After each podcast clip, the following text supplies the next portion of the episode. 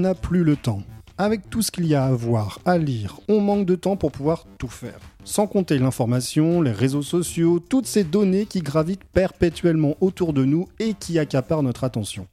Pourquoi les épisodes du podcast n'excèdent pas les 10 minutes à votre avis? Il faut être capable de faire des choix.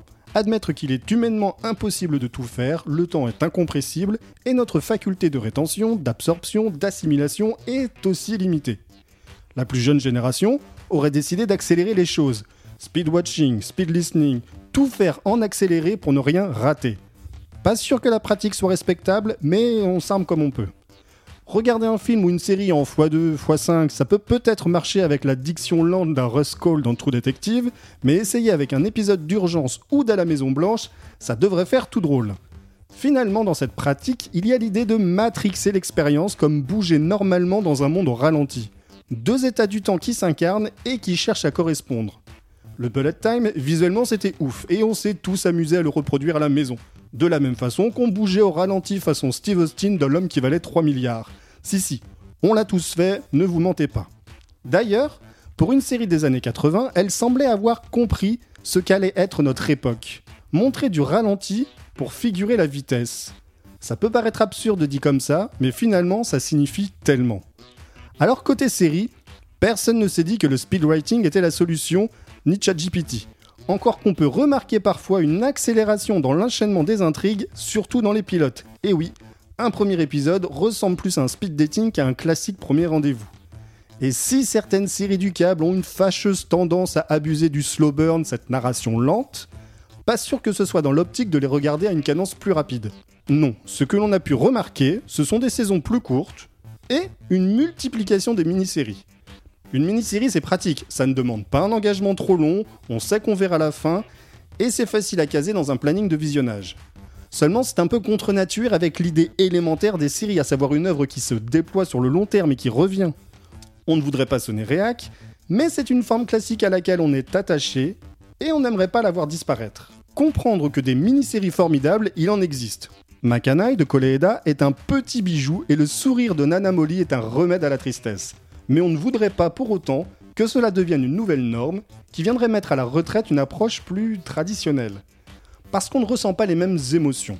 Une mini-série, c'est un rapport fulgurant, comme un coup de foudre, intense, mais bref. Sa persistance peut durer, mais la relation est courte, seul demeure le souvenir. Bien sûr, il y a des souvenirs qui peuvent hanter longtemps. Une série longue, ça entretient un rapport plus diffus, mais qui s'invite dans notre quotidien. C'est une relation qui s'installe, se déploie, s'étire parfois. Donc on ne va pas réagir de la même façon et avec la même intensité face à des événements similaires. Un peu comme il y a une journée de championnat et un match à élimination directe, ce sont des sensations différentes. Voir mourir un personnage que l'on suit depuis 4 épisodes n'a pas le même effet que d'en voir partir un qui nous accompagne depuis 3, 5 ou 10 ans. Dans les deux cas, il y a un choc, mais il se vit de façon différente, avec des implications différentes et un rapport au deuil différent. Mais une série longue n'est pas synonyme de qualité. Certaines évoluent lentement et se détournent de leurs objectifs comme un bateau qui dérive. Alors qu'une œuvre courte, sèche, sait aller droit à l'essentiel sans ménager son audience. Le plus important n'est pas de fustiger l'un pour encenser l'autre, mais d'adapter la forme à son histoire et ne faire aucun favoritisme. Le pluralisme est essentiel à la vitalité d'un art. Il est intéressant d'observer ce rapport au temps qu'entretiennent les séries la différence d'échelle qui va se jouer dans leur réception et le rapport qu'on entretient avec elles. C'est un peu l'objet de ce podcast d'ailleurs, qui fige une séquence au sein d'un ensemble beaucoup plus grand. Et c'est aussi l'objet de ce moment, court, qu'on pourrait réduire à un seul mot, dans une œuvre qui compte 62 épisodes. C'est le moment où Walter donne un ordre.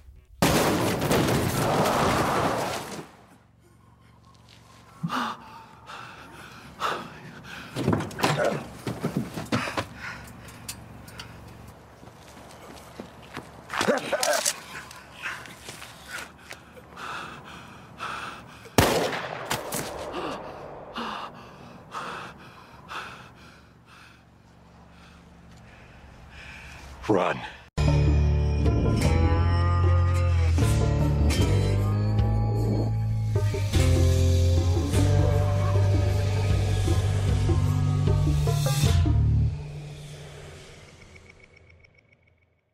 Saison 3, épisode 12. À cet instant de Breaking Bad, Walter est encore à peu près un mec qui n'est pas le plus chanceux et qui doit parfois réparer les conneries de Jesse. Par la suite, ce sera différent, on ne ressentira plus la même compassion pour le prof de chimie et moins d'exaspération à l'encontre du jeune homme.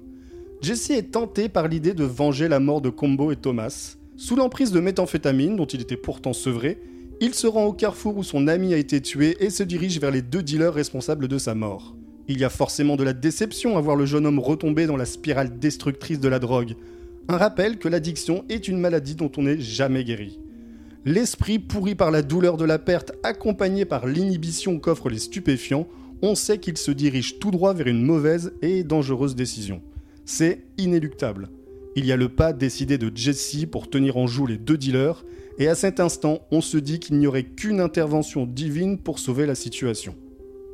Ou Walt, au volant de sa voiture, qui renverse l'un des deux hommes de Gus Fringe et abat l'autre de sang-froid. La scène n'a duré qu'une fraction de seconde, et on reste un peu éteint comme Jesse devant l'événement. Avant d'être brusquement rattrapé par la réalité quand Walt prononce ce mot, simple mais chargé d'une puissance dingue, Run. Quelques secondes, un mot, et ça suffit pour en faire l'un des moments les plus marquants de l'histoire des séries. Évidemment, il y a un vrai travail de préparation pour arriver à un tel résultat, et c'est un arc à perfectionner Vince Gilligan et Breaking Bad au fil des épisodes. Une construction complexe d'événements distincts, complémentaires, pour arriver à un moment simple, mais bouleversant. Rappelez-vous l'accident d'avion dans la saison 2. L'épisode s'appelle Demi-mesure en référence à une discussion entre Walt et Mike. Ce dernier explique à l'ancien prof de chimie qu'un jour, il arrêta un mari violent, le conduisit au milieu du désert avec l'idée de l'abattre. Finalement, il le laissa en vie sous la menace de revenir finir le job s'il continuait à de frapper sa femme. Cette dernière mourut deux semaines plus tard. Depuis ce fait tragique, Mike s'est juré de ne plus jamais prendre de demi-mesure et conseille à Walt d'en faire de même concernant Jesse. On a donc un Jesse bouleversé par la mort de son ami, une tentative diplomatique de Gus, un Walt sur lequel on agite un fardeau de responsabilité et une menace constante quant à leur avenir. Et quand on pense arriver à une sorte de consensus un peu mou, le jeune Thomas meurt à son tour. C'est la dernière pièce du puzzle qui va conduire à ce moment incroyable.